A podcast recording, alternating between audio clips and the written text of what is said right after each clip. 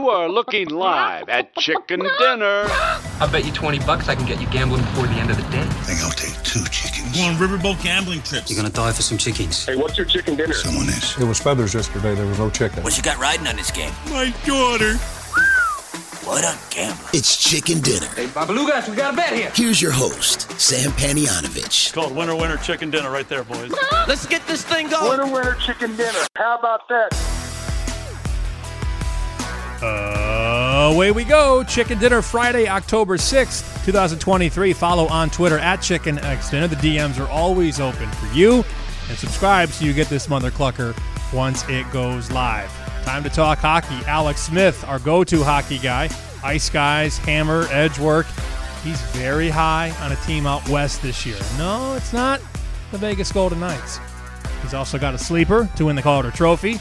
And when will Connor Bedard score his first goal? Big topic of conversation in Chicago and something that you can bet on in the American markets. I wish you could have been with me last Saturday.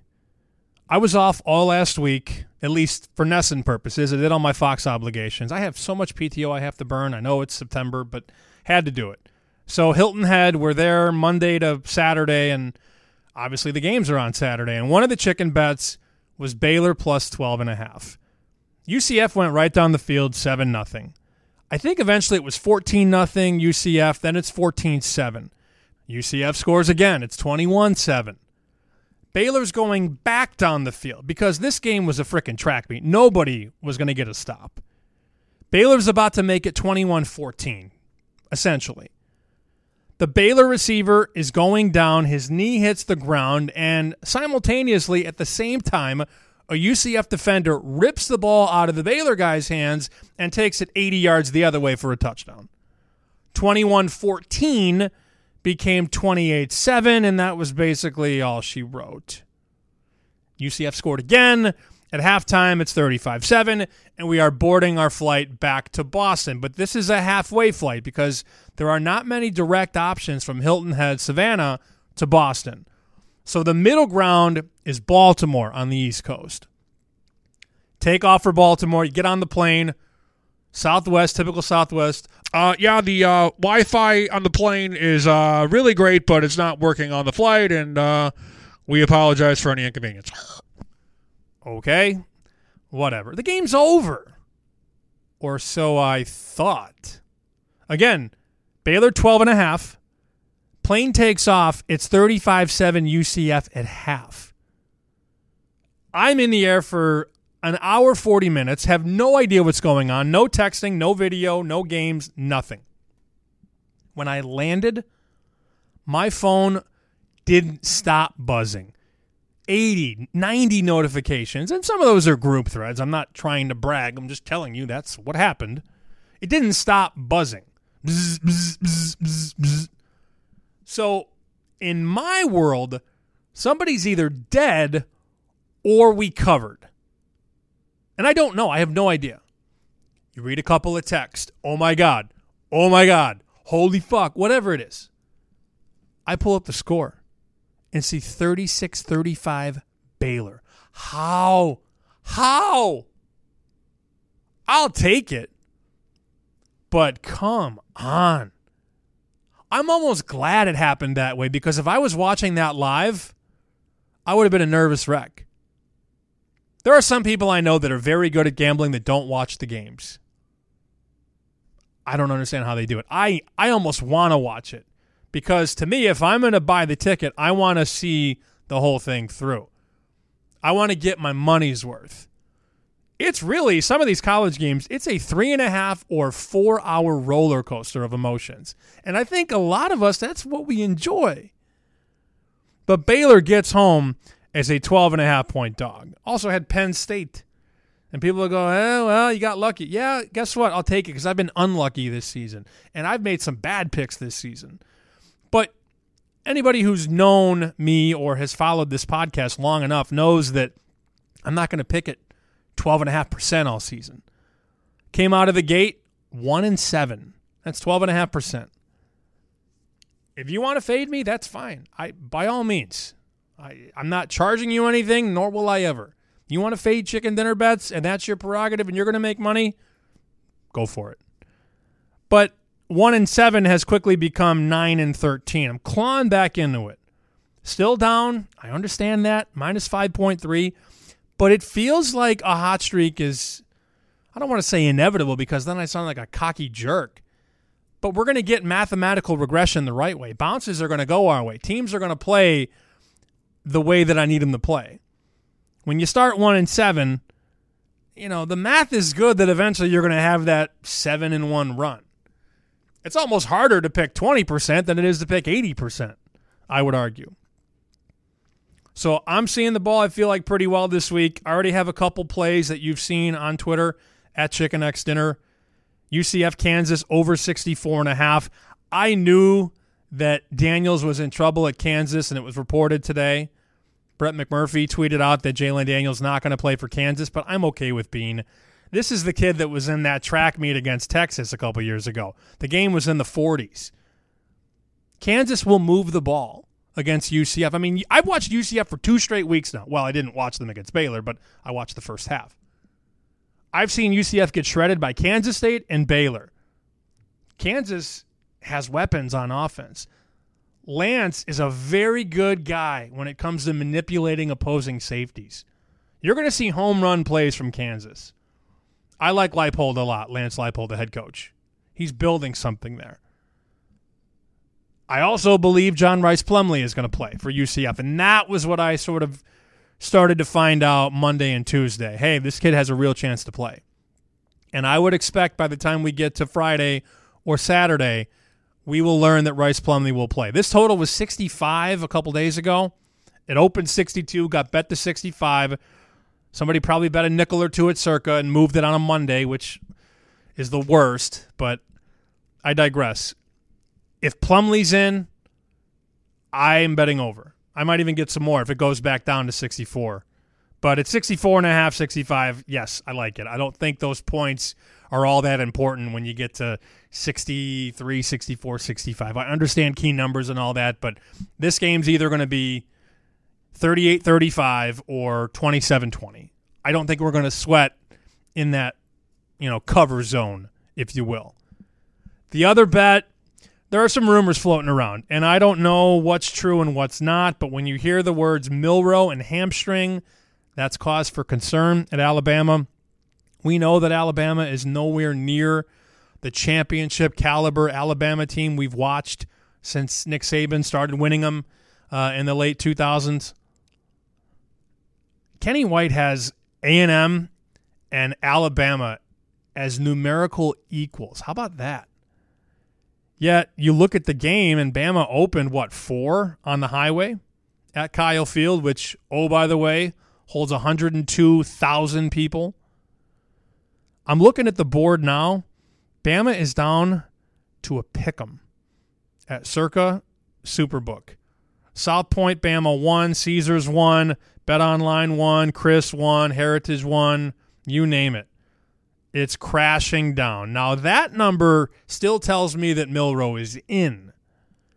If he were to be ruled out, though, and again, we're, we're speculating here. I'm telling you, Plumlee's in for UCF. I don't know about Alabama, and getting something out of Nick Saban is like prying a molar. It's not going to happen because his assistants and his confidants are scared that he's going to find out. So we're not going to find out, likely, until Friday or Saturday. Probably Saturday. But if he's banged up against an A&M defense that is legit up front, look at their sack numbers. Look at their TFLs. These guys live in the backfield. And Milroe's not the greatest passer to begin with. If you've got a bad hammy, a bad wheel, and you're going to try and be mobile against that defense, forget it. And if we carry the conversation and think about the backup situation, fucking brutal at Alabama. There's no Tua on the bench. We're talking about Buchner, who is really bad, the kid that transferred from Notre Dame, or the freshman Ty Simpson. If it's him, we're talking about a kid making his first ever road start in the SEC against a team that has top 15, top 20 talent. So I heard the Milroe stuff and I sent it out plus two and a half at Chicken X Dinner. We can obviously get off it if we need to, but I'm I'm probably going to take it no matter what. Even if Milroe plays and he's 90%, I still like A&M. I know people say I can't bet against Saban, you can't bet against Belichick. That's lazy. So those are the two I like. I'm also with the Bear. I it's his play. I circled California 382 at plus nine and a half. This coach, Justin Wilcox, is almost 70% ATS as a dog. And we're talking like 35, 40 games. Oregon State has shown me a lot of erratic offense because guess what? They have an erratic quarterback who's been erratic since he was at Clemson, DJ Uiagalelei. And this is just under 10. Circa opened at 9. I love when the books open things 6 instead of 7, 9 instead of 10, 20 instead of 21. That's built in respect, obviously, for the underdog. So I will probably end up on Cal. Maybe I can get 10. I'm, I'm not really in a rush there. I don't, I don't think it's going to come off 9.5 the other way. I could be wrong.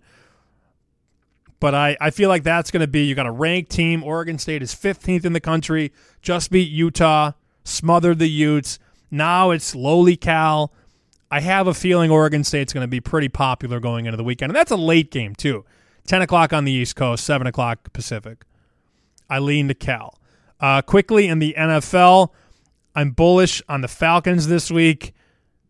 Seeing a lot of talk about the Texans and you know, they're ahead of schedule, and CJ Stroud is the best rookie quarterback, and it's been four weeks. I, I would probably lay one and a half with Atlanta.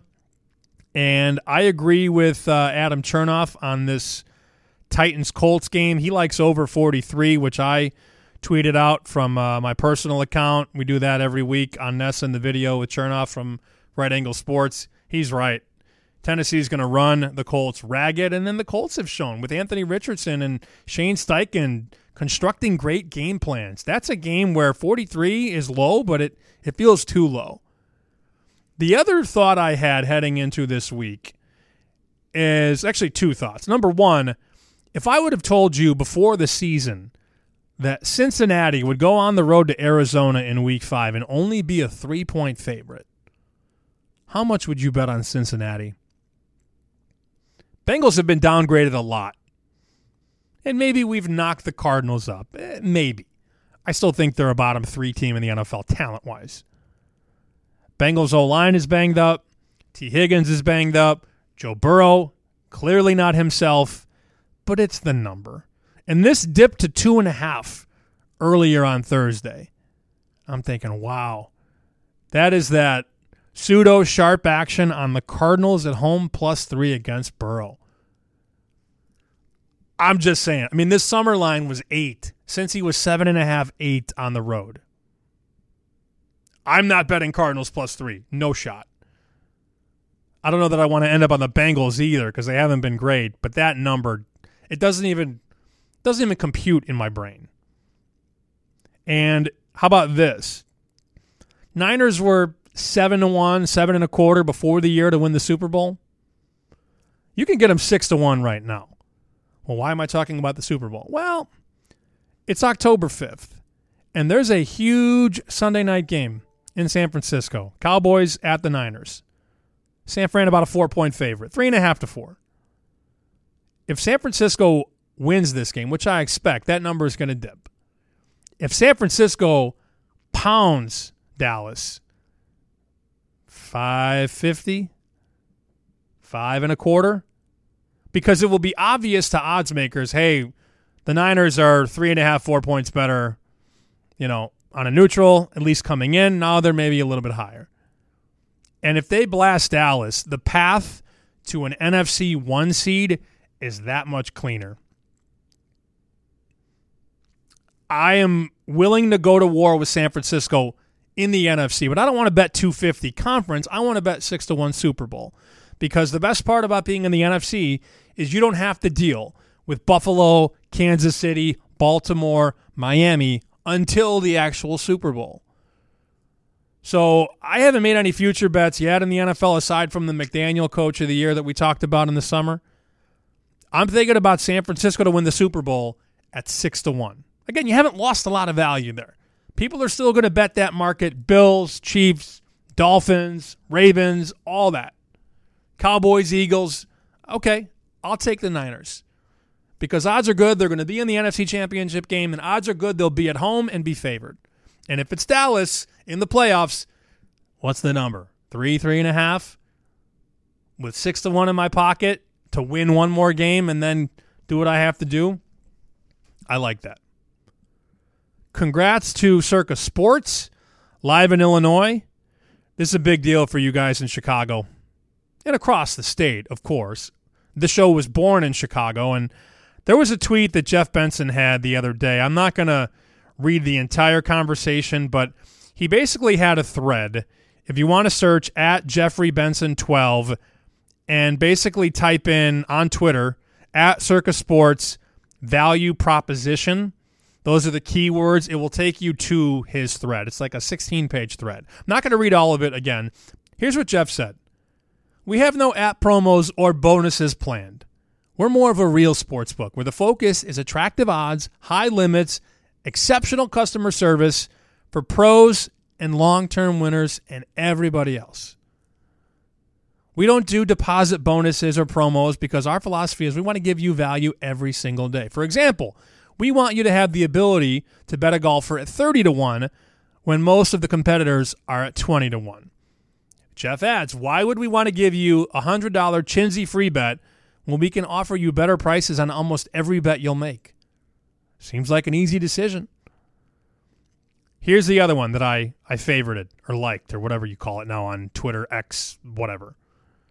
Sportsbook bonuses and free bets offer players money up front in return for what they give up tenfold by hanging worse prices than the competition. Bingo!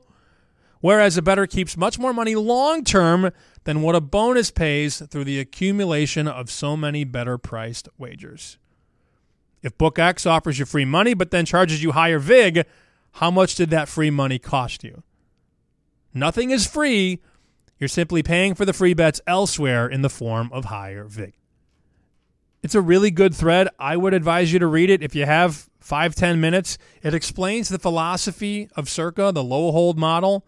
They also, as you know, take big bets. I mean, they don't even spin the wheel when I go there and bet a dime, and I'm not even a big fish. If I tried to bet a dime at one of these books up here in Massachusetts, the supervisor would come over, they'd run it up the pole. Forget it. But this is a big deal for those of you in Illinois. You should definitely get that Circa app. If you're betting futures, there are not many better books than Circa, especially in the golf market. You can find a golfer at DraftKings 40 to 1, FanDuel 50 to 1. Circa's got him 80 to 1. And they take pops. They take pops. So congrats to them. I uh I also think it's funny and I'm not going to dive too deep into this, but I am now like I don't even really want to have this conversation, but I have to address it because people have talked about it with me via text and via direct message and stuff like that. And you know, I uh, I have been rooting against Colorado for the last three weeks or so. I you know, I did bet them um, against them in the opener, and I was wrong. I was flat out wrong. I laid twenty with TCU. Colorado won the game outright. I was wrong. I will raise my hand and say I was wrong about that. Then two weeks later, I took 24 with Colorado State. And I remember the tweet. It was when I said, you know, y'all are really going to take 24 with fake ass Colorado, blah, blah, blah, blah, blah, blah. I'm going to pull the tweet up right here. But that tweet really triggered a lot of people. Here it is. Y'all are really laying 24 with fake ass Colorado because Deion bought the entire team sunglasses, huh? Question mark. I mean, that was what people were doing on Saturday. Well, Colorado means business. I mean, that, that game was never going to cover 24. And then Colorado State wins, and I'm a racist, or I hate Deion or I hate what. Co- Come on. Who brought that into it? Nobody. I, I just I think it's ridiculous that people play that card. And then I, you know, I'm celebrating Oregon's cover, which was so easy. Oregon won what 49 to 7 and then you see the videos of you know the Colorado team like talking shit and stepping on the logo and saying, you know, Shiloh Sanders is going to beat up the team and beat up the coach. And, you know, I can't root against that. Uh, what a double standard that is. I don't have a single bet against Colorado this weekend. I think they're in Arizona. Is it Arizona State? That sounds right. Colorado's like four, four and a half. Yeah, at Arizona State. Total 60. I don't have a single bet. I'm also not rooting against Colorado just to do it. I root against them because I have fucking money on the line. I'm so tired of this. And then people can call me a cracker and call me this and call me that. And yeah, that's that's clearly fair. Just ridiculous. I hope they finish what they started. I hope Deion stays there. I would be ecstatic if Colorado in two years still had Deion and their national title good. That would be incredible for the sport. Hell, it already is. I mean, the attention, the eyeballs, the awareness, the merchandise, everything. He has changed everything in college football. And I tip my cap. But when I bet against them, I'm betting against them because the number's wrong, not because it's personal or it's deep rooted in some whatever bullshit you want to talk about. Miss me with that. Miss me with the cracker stuff. It's so overplayed. Two more quick things before we get to Alex Smith. I have Kenny White's numbers here for the NFL. I'm not going to give you the whole list, but let me give you his NFL power ratings as of the end of week four. One, Buffalo. Two, San Francisco. Three, Kansas City. And Kenny's numbers on those three teams are Buffalo 109.5, San Francisco 108.5, Kansas City 108. Let's go to the bottom here. Tied for 29th, New England, New York Giants. Ooh. 31 Chicago, 32 Arizona. Those numbers. Patriots and Giants 95 and a half, Bears 93, Cardinals 91 and a half.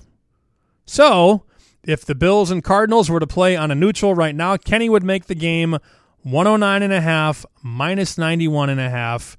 We're talking 18 points. That is the number there between Buffalo and Arizona on a neutral.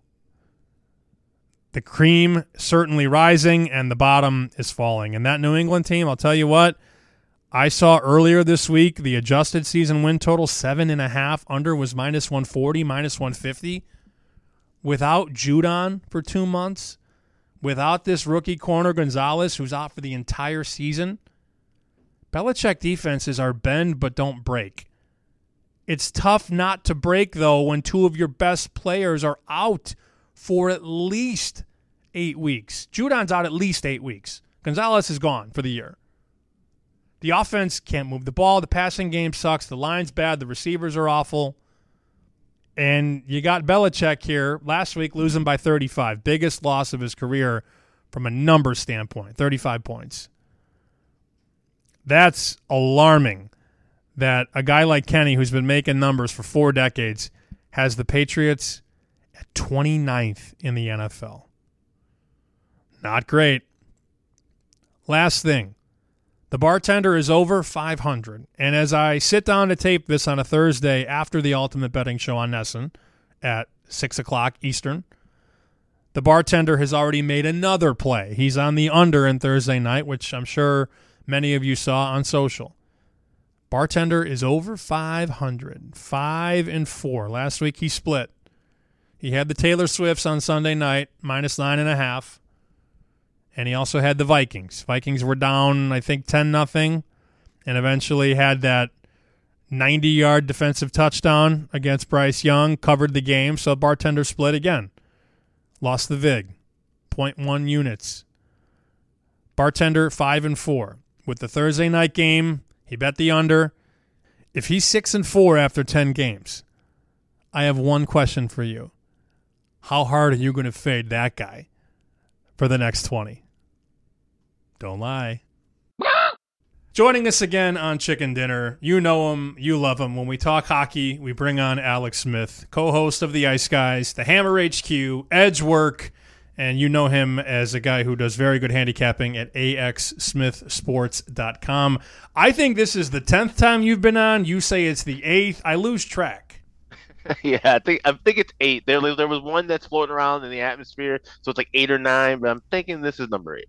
There are so many episodes that I've lost in the ether. There was a time I sat down in Vegas with Derek Stevens and I recorded it. It was like 28 minutes. He was fantastic. His mic didn't work. Oh no. I didn't know that until after the fact, though. Like when you're checking them, I have my digital recorder. This was one of those in person interviews, and I mm. had the levels bouncing. Maybe I was a little intimidated. Maybe I wasn't. So you have had an episode lost. Derek Stevens has had an episode evaporate. And then I did an in person interview with Adam Amin, who is now one of the biggest voices on Fox. Three, Yeah. four years ago, we talked for 35 minutes. It was one of the best I've ever done, and nobody will ever hear it. Oh no, that's that's that's awful. oh, man. I know, but I'm clearly over it, as are uh, as are the guests because they don't care. Uh, hockey is here. We've got opening night on October 10th. It's a triple header: Nashville, Tampa, Chicago, Pittsburgh, Seattle, Vegas. Before we get to that card, though, what was the biggest position that you've made so far heading into the season? Uh, it's on the Seattle Kraken, and, it's funny. I'm not a big futures guy in the sense of betting like to win the Stanley Cup of the Western Conference this early. You know, I usually like to set up with like you know point totals, maybe some division props, and then we you know make our changes. You know, especially now with everything. You know, every, we got all these moving parts. We can bet everything every day uh, during the season, so we don't have to jump you know right at everything all at once like we used to five six years ago. So Seattle's a team where I looked at what they did last year. I love that they took, in my eyes, they took two steps up where a lot of other teams took that next level. They made two strides up from where they were, and obviously being a young franchise, a, a, a expansion franchise, and we just saw an expansion franchise in Vegas win the Stanley Cup. They look like they could make that jump even quicker than Vegas did. I, I like the balance that they have. Uh, Hakstol is one of those guys that's going to have his guys ready every night. You're not getting an easy night playing against the Seattle Kraken. So I'm on them to win the division. I'm on them to win the conference, and I'm on them to, to win the cup as well. Uh, and I grabbed all of these in July, but you know I'm still seeing you know what 25 to one up to 40 to one odds. I was seeing uh, one point for the cup uh, at different places, domestic and offshore. Uh, I'm seeing 10 to ones for a lot of those division prices, so you can still search around and, and find some good numbers. 55 to 1 I could see on Stanley Cup.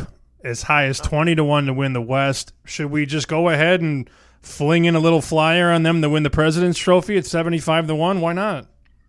Yeah, why not? Why not? Because if they can get hot early, I just don't. Whenever they get hot, I feel like they're going to go on some really sustained streaks, some very long runs, and that could be early in the year. They could maybe kind of play middle of the road hockey because that is a tough division in the Pacific, and then they all of a sudden get hot late. So yeah, it's it's worth taking a flyer on at, at seventy five to one. That's something that if they start off early, that'll get cut in half, and you'll never see it get anywhere close to that price uh, if they get off to an early start here in October, November.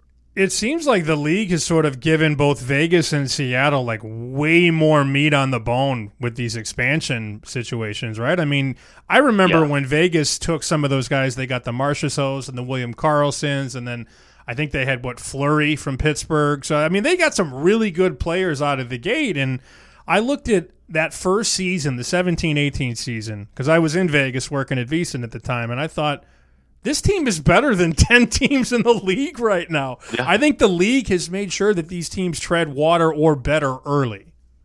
and it's also just the, the luck of what year you land in and, and what guys are, are up and available to be uh, you know uh, exposed to the expansion draft. That was kind of the thing you looked at you know back in the day all of the expansion teams were awful. The columbus nashville minnesota those you know late 90s expansion teams atlanta but they were able to get some solid players to build upon because just you know one year as opposed to the other who was available to, to pick. So i think where vegas and seattle got lucky is that there were just a lot of good players that had to be exposed because of contract things. And of course the cap was kind of uh, being you know iffy in those two seasons as well. So you know you could kind of say in a way the pandemic almost kind of helped seattle build a better team because that kind of shifted the cap and how the money was uh, all distributed. So you know, people want to kind of, you know, think of their own conspiracy theories of, oh, Vegas winning a cup after a few years and Seattle being good enough to win after three years. It's not a conspiracy. It's just sometimes it's the luck of the draw. Let's play rapid fire. I'm going to give you a chance to answer quickly on maybe four teams. I'm going to throw some point totals at you. You can do whatever you want. You can answer as quickly as you want. Chicago Blackhawks, 71 and a half. That's such a low number. They were at 68 last year. I mean, you you could go over, and there's other ways to attack the Blackhawks. Uh, watching these last couple preseason games, I've been very thrilled watching their power play unit, something that I haven't been able to say in about 14 or 15 years as a Hawks fan. Uh, so they have some upside. Connor Bedard is going to be Connor Bedard. He's, he's fun to watch already, and he will break out in due time. But the defense and the goaltending are so bad, and that's what's going to be the issue. It's like, okay, this team could probably score six goals a night, but they will give up four or five. Uh, so 71, that's that's still, I mean, they should be able to clear that just barely. You know, 80 points can get you can still be a last place team. So I'll go over. Boston Bruins, 99 and a half. I would go over. And, and, they will take a little bit of a step back. Obviously, they're going they have to take a massive step back from last year, right? They got 135 points in the best regular season record. Of course, they were a no-show in the first round, or at least played tough and, and just couldn't make it out of there. So now, you know, obviously dealing with life without Bergeron. They've got you know kind of the changing of the guard. You know, this Marchand, he's getting into his twilight year now. He's the captain. It, it's they got a lot to live up to. Obviously, aren't going to play as well as they did last year, but they still should be a good team, and they are one of the better teams in what's going to be a logjam of a division in the Atlantic. I'll go over. My concern with that team is up the middle. Obviously, not only Bergeron Yeah. but Krejci as well. It sounds like they're going to put Pavel Zacha as the top center, which I mean, let's be real, he's sort of playing out of position there. I think he can do it. So they're going to have Zacha with Pastrnak, and then maybe Coyle with DeBrusk and JVR. I mean, that top six looks substantially different. My concern, Alex, is that they're not going to have the puck as much as they did last year because not only Bergeron but Krejci, both of those guys were amazing at the dot. Yeah. Great face-offs and, and just good puck possession. They were great puck movers too. I talk about the importance of passing, and the, people, if you're watching, you know, obviously it's come out. I don't know what days comes out, but if you're still watching preseason hockey at this point, watch how teams are passing. Don't watch anything else. Watch how they skate and watch how they pass, because that's how you know where a team is really connecting and gelling this time of year, this this early in part of the year. The shooting's going to come, the lanes are going to open if the team's passing well and, and that's what I've been seeing from from the few teams that I've been watching. And so Boston's always been one of those teams that's heavy on puck possession, clean passing. I think that'll still continue, but like I said, they lose a lot at the faceoff dot. And like I said, Zacha as the top center, I mean, he's playing with Pastrnak. You could put a Dyson vacuum on the line with Pastrnak, and they're going to find ways to get points and, and produce because David Pastrnak is just one of the best players in the league. About a month ago, I had two respected Vegas guys tell me to get down on two markets on the Buffalo Sabres. Over 91 and a half points and to make the playoffs. At the time it's minus 110 flat. Now it's gone up a little bit, like minus 113, minus 120, and the point total is 92 and a half, 93 and a half. Those guys love the Sabres this year. It's not my handicap, it's theirs. They're high on Buffalo. When I throw 92 and a half at you, what do you say? Uh, I say absolutely. I go over, uh, and also to to make the playoffs. This is this team's primed and ready to make that jump. They're a lot like kind of that Hawks team from like 07, 08, 08, 09 that finally made that break. They've been building these pieces for so long, and we've seen them gel. They still have some weaknesses. Goaltending's questionable, but they've got uh, a potential diamond in the rough. Devon Levi, he he seems primed and ready to be at this level. But if he can take over and and turn in one of those Jordan Binnington, Andrew Hammond like rookie performances and take this team to the next level, then the sky's the limit. Tage Thompson is a real deal scoring threat. Uh, he's a guy if you want to look for a, you know somebody outside of the, of the Ovechkin and uh, McDavid Draisaitl box to bet for Rocket Richard. I take a shot with Tage Thompson to lead the league uh, in scoring. I think he could really uh, electrify it. You know, there's a certain free agent who grew up in Buffalo who might be healthy and ready to play for a team that's looking to make it to the playoffs. One Sir Patrick Kane, who could possibly end up there too. So you add him to the mix with Thompson and company. Who knows what can happen? So this Buffalo team, I like them a lot. Definitely want them to go over. Definitely want them to make the playoffs. To have both of those in pocket. I just watched that Levi kid. Didn't they win the Bean Pot at Northeastern? he was Northeast. a monster. Yeah, and, and the couple of starts he had uh, already with, with Buffalo late last season, he looked pretty sharp. So if he can be ready to handle the workload, and Ukko-Pekka Luukkonen, the, the it will be more than likely the backup. They have Eric Comrie there as well, but there's kind of some issues with their contracts. Half the goalies they have can, if they go uh, down, they have to be put on waivers, so they might end up losing a couple of guys. So things might shake out, but that tandem of Pekka Luukkonen, who was the backup to Craig Anderson last year, he finally went on and retired, and now Levi, that could be formidable enough as a one A one B system to keep them uh, afloat in that Atlantic Division race. Last one, rapid fire, 93 and a half. Tampa Bay Lightning. That feels low for what the Lightning have done, but again, I haven't really handicapped it. Well, I mean, you know, it, yeah, it, it, does seem low, and it's low for a reason. And you know, if you can find 93 and a half still, I would say go under. Uh, a lot of books have taken a lot of props down, mainly because Andrei Vasilevskiy, arguably the best goaltender in the world, will miss eight to ten weeks with a uh, he's recovering from a back surgery. Shit. That's very significant. Very significant. Yeah. So, so unload, unload, unload. The new starter now for Tampa Bay is Jonas Johansson, who's bounced around between Colorado and Buffalo. A longtime Buffalo writer said on Twitter after Johansson was traded away from Buffalo to Colorado, he had been watching the team for 21 years and said that Jonas Johansson was the worst goaltender he had ever seen during practices. said that he was just completely lazy and just you know didn't work on his angles, didn't do anything right, and it translated to how he played games. Well, that's the number one goaltender for the Tampa Bay Lightning right now, and they've got a bunch of unknowns that are competing for the number two spot. So Tampa is going to have a really rough October and November, and and even if Vasilevskiy comes back and he's healthy and he's in his top you know form, they may not be able to win enough to get back into the race because we're talking about a better Ottawa team, a better Detroit team, a much better Buffalo team, and then we're talking about Florida. They'll still hang around. They'll go through their rough patches because a lot of the guys from that Cup run are injured and won't be ready for the regular season. But I still have to deal with them. And then you're talking about Toronto and, and Boston up top. So uh, that's a lot to climb. I'm going under with the Tampa Bay Lightning. Man, I covered that league for a long time, seven years. Goalies with back injuries usually are never 90% or higher all season. I mean, uh-huh. he can come back and play well. We know he's one of the best to do it, but a back injury is no guarantee to improve drastically and, and we're talking about a goaltender. Think about the workload minutes that he's had. He needed a, a, a off season just to rest, and now he had to come into the camp time and now have surgery.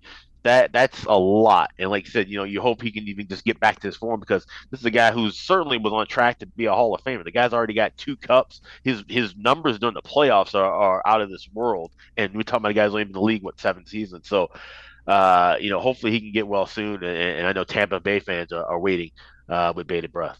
You have made us a lot of money over the years with these exotic bets the first period overs, the third period overs, and elimination games of playoffs. When I started at VSiN, we had you on and you were talking about Blackhawks first period overs in that 17 18 season. I think the first period overs were 69 70% or something like that. And none of that stuff really translates year to year, but are there teams you know early that you're going to at least monitor for first period overs or first period unders? Anything that you've sort of highlighted? I don't expect anybody to go on the runs that we saw the Chicago's and Tampa's and Pittsburgh go in, back in the day in that in that whole uh, magical first period frenzy, if you will. But the Hawks are, are built to be one of those teams that could be a good first period over team. They have great forward depth. Love what they do on the power play. If they can draw penalties, which they they've been able to do that a bit more too, and that's something a nuance you don't really kind of look out for too much in games. It's one thing that okay, you know, contact happens, penalties are called, and you're on the power play. But you can draw penalties, and a guy like Connor Bedard with that speed, he's a guy who's going to get hooked a lot. He's going to get slashed a lot. Think about how Patrick Kane was when, at the beginning of his career. When he's at his top speed, those those speedy skaters draw a lot of hooking penalties, slashing penalties, and then you get into the power play situations. And like I said, I love what I'm seeing from that Hawks power play. But on the back end, they're lacking structure in the blue line. They're lacking quality goaltending. So we could easily see a lot of 1 1, 2 1, 2 2 games, I think, with the Hawks. So that's one team I do have circled for those first period overs. So Chicago, Pittsburgh over, six and a half, night one? I like that a lot. And there's a great angle to that game, too keep in mind the Hawks toward the end of the year beat Pittsburgh in Pittsburgh And that started the spiral that essentially kept the Penguins out of the playoffs. Florida ended up winning two more games on top of that, and they were able to leapfrog over them to get that second wild card spot. So you got Crosby and company, and they've gone all in with the moves that they've made now with Kyle Dubas as GM. Uh, you know, starting at home against the team that essentially helped eliminate them last year, the first time they missed the playoffs in well over a decade that could be a high octane game. And of course, we got the storyline of Bedard versus Crosby. So six and a half over, I'd definitely be looking at that. Usually, when you say jump, I retort with how high. But you are so bullish on this Bedard first goal prop, it doesn't even make sense. And you're like, well, he's not going to score against Pittsburgh, and he probably doesn't score against Boston. And I'm like, how do you know he's not going to score against Pittsburgh? But take me through your handicap, and I will poke holes in it. So, all right you look at like I said, I just laid out the, the scenario, the game scenario of that Pittsburgh star, like of that freewheeling hockey game where talent and skill the is freewheeling hockey game, right? And right, right. But I feel like that will be the game where we see him get these assists that we've been seeing him get in the, in the preseason. He's got four assists already. Uh, the one goal he got last night against Detroit was an empty netter. But he's the guy who's going to facilitate people around everybody's looking for him to score. Everybody's looking for that quick shot of his. But his skill and his his vision on the ice will be to find Taylor Hall, find a Jonas at Tennessee when they're on the power play, find those other guys, and and and and, and open up those chances. And so I think that's where we're going to see him shine early. I think it's going to be a while before he gets, you know, he's going to get his feet wet. Yes, he's playing in the preseason games, but that's the next level. That regular season game, going up against 87, seeing the ESPN cameras, that feel, I think that might might tighten his, him up a little bit. Then the next night you go against Boston. That's going to be a big ceremony night, 100th anniversary. You got a Boston team that's clamoring at you know the gills, trying to get back on the ice after the way things ended last season.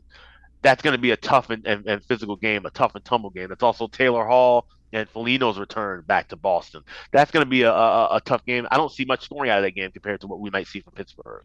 Then you get to Montreal. Soft, Cupcake Montreal. Hawks have a couple of days to hang out there, maybe eat some some steamies, hang out some of the clubs that are out there. They'll be relaxed, they'll be focused, and that's when 98 finds his, his scoring streak. He gets number one on the board. Okay, your explanation was better over podcast than it was over text. uh, you were basically laying out a case of how the best player on the Blackhawks is not going to score until the third game, and I'm like yeah, I, okay, I see it. And and from a number standpoint, value wise, nine to two on Montreal is is enticing. I agree. I will meet you here. If it's not Pittsburgh, it's Montreal. I, I hate that spot for them against a very physical Boston team that's going to be very physical at the point of attack. Yeah. Not to mention right after 25 minutes against Sid the Kid. So I, I'm with you on the anti Boston, but man, it might happen night one. I don't think this kid is scared of anybody. No, no, I don't think he's scared of anybody. But I just think that moment, and, and, and it's funny, you know, I, on, on my podcast, the Ice Guys, we interview a lot of players and we talk to guys and we ask them about, you know, their first NHL game, and they all have in unison pretty much said the same thing that, you know, that moment is just so big that, that you do get swallowed up into it. If it's for a, even a, a, split second or if it's the, the entire time, but you you you feel that moment a little bit deeper, and so that's it's it's inevitable. No matter how skilled or talented you are, it has to sink in and feel you wow, I'm playing in the national league. Somebody asked me in the office the other day about uh, you know McDavid. He was asking me, you know, what do you do with McDavid's goal prop? And I said, I you know, he could score 70 if everything goes right. And then he goes, yeah. well, the number is 55 and a half. Is the over a lock? And I said, no. When people ask you, I know you get DMs, you have all these shows and platforms, and people want to know how to bet hockey. When people ask you about the McDavids and the Matthews, I mean, these are just astronomically high numbers. If an injury occurs, forget it if somebody says, Alex, what do I do with McDavid 55 and a half? How do you honestly answer that question? Um, I would not bet that. That would be my my my full stop answer. But no, honestly, the thing with superstar props, and and everybody loves betting NHL player props. Like this, that's the, I think that's the new wave now. Everybody talks about you know first period overs back in the day. Player props took over by storm last season. And we were talking about them every day on the ice, guys. Every every other you know content uh, you know creator you heard talking about hockey, if they weren't mentioning a side or total, it was a player prop. So it's a big thing. And when you're what we used to talk about with the Matthews and, and the McDavids of the world is don't look for him to score a goal minus 150 look for a spot where maybe he scores two goals. You know, do some research against the team he's playing against or the goaltender he's playing against, and look for that. You know, bet you know uh, five or more shots. Don't go over you know three and a half minus 160. Get creative, and the you know these books now have sliding scales for you to to work with, so you can do a little bit more research and see you know is this a night where he's really going to lay it on, or has he been scoring or, or taking a lot of shots lately, and maybe this is a night off where you want to go under his shots, or you know you, it doesn't hurt. You can always bet unders. I've as someone who bets overs a lot, I've had people you know tell me you know, you can always choose to bet an under. So sometimes you can look for maybe a guy's not going to have a big night. That's the same thing we're talking about with Connor Bedard. We're essentially looking at, at an under for him. Uh, at least I am on the first night. I don't think he's going to score a goal. So there could be value in that with a guy who you expect to score every night or will be favored to score every night. So I think that's the way you kind of attack uh, betting superstar players. Give me a long shot to win an award. It could be Richard, Hart, I see your guy Oettinger is twelve to one to win the Vezina. DraftKings has Ooh, markets on uh, the Selke this year with Nico Hischier favored at seven to two. You got the Norris Trophy. Just give me a pizza bet on somebody that's double digit odds to win an award. You know what? Let's go with the Calder Trophy for Rookie of the Year, and of course, everybody's thinking Connor Bedard or Logan Cooley, who's going to have a pretty good year with the, the Arizona Coyotes. Uh, really talented forward, but I would go way down. And if you want to take a real beer money flyer on somebody, I do. Dustin Wolf. Dustin Wolf is currently the third string goalie for the Calgary Flames. And you're thinking, why on earth would I be betting on a third string goalie? Well, Jacob Markstrom had a horrible year for the Calgary Flames last year, and he just looked completely out of sorts. He's gone through working with some new coaches and different things. I just don't know if they're going to really kind of. He might have a shorter leash this year as things are kind of you know changing around with that with that that organization. Dan Vladar has been the talk of many trades. Teams like the Colorado Avalanche, who desperately need a backup goalie, teams like the Tampa Bay Lightning, who need a starting goalie right, right now, uh, might be trying to get him and pull him away. So this Dustin Wolf kid, who most people haven't heard of unless you're really watching a lot of minor league hockey, he's just torn it up in the AHL the last two years. And I've watched him play uh, in a few games. He's the real deal. He looked like a guy who could be a top 10 NHL goalie six, seven years down the line. But I think he could make a big impact right now. And if he can be a guy who comes up and steals that job, maybe outperforms uh, uh, Markstrom and gets called up, find to win that lineup and gets that Calgary team back into the postseason. I mean, uh, you're looking at some astronomical odds for a guy to just come out of nowhere. I think he could be that big diamond in the rough. I wouldn't mind throwing a 20 buck on there. All right, now I have to bet that, and I'm going to pepper a little Levi too, 15 to 1. Okay. Yeah, yeah, that's not bad too because he's already up and he could have that same kind of momentum roll as well. All right, last question. Are we fucking popping Seattle opening night or what? Yes, Seattle. Uh, we're fading. What? Who knows what kind of circus show we're gonna see for the award ceremony for the Vegas Golden Knights, right? Like they always do medieval times for a regular season game. So it's to be like 45 minutes of God knows what, and then we get into the game. But it's always a good idea to fade the champion at home on opening night. And I think Seattle's to be primed and ready for it, and Vegas might just be distracted with all the bright lights. Hell yeah! Love me a little plus money underdog, and that's a late one too for those of us on the East Coast. A 10:37 p.m. puck drop, and as Alex alluded to, after the theatrics in Vegas, that might start at 11. Yeah, more than likely. He's on Twitter at AX Smith Sports, Ice Guys, the Hammer HQ, Edgework. Um, and you guys are doing something new this year with the Ice Guys. Tell us about it. Yeah, so Ice Guys, it's a podcast you get on all streaming platforms, but we also do our live show where we tape it. It's on YouTube. We're now doing the family plan, the Ice Guys family. That's what we call our, our big fan base and community. Uh, for nine ninety nine a month, you can sign up on YouTube, and we'll have bonus content. So all the articles and stuff that we write on our Patreon page, we'll be doing video components. So I do goalie charts. I'll be doing video updates talking about, you know, why did I rank this goalie ahead of this goalie, or, or talk about certain goalie injuries. That'll be one thing. Uh, my co-host Ian Cameron will be talking about his uh, power rankings and, and, giving some kind of video rundowns as well. So you can sign up for that at uh, our, our Ice Guys YouTube page for nine ninety nine a month, and it's the Ice Guys family plan. So you can check all that out and just uh, Google the Ice Guys, and you'll find all that information. These guys do the hockey homework, so you don't have to. Appreciate you coming on for the 37th time, and uh, good luck this season, man. All right, thanks.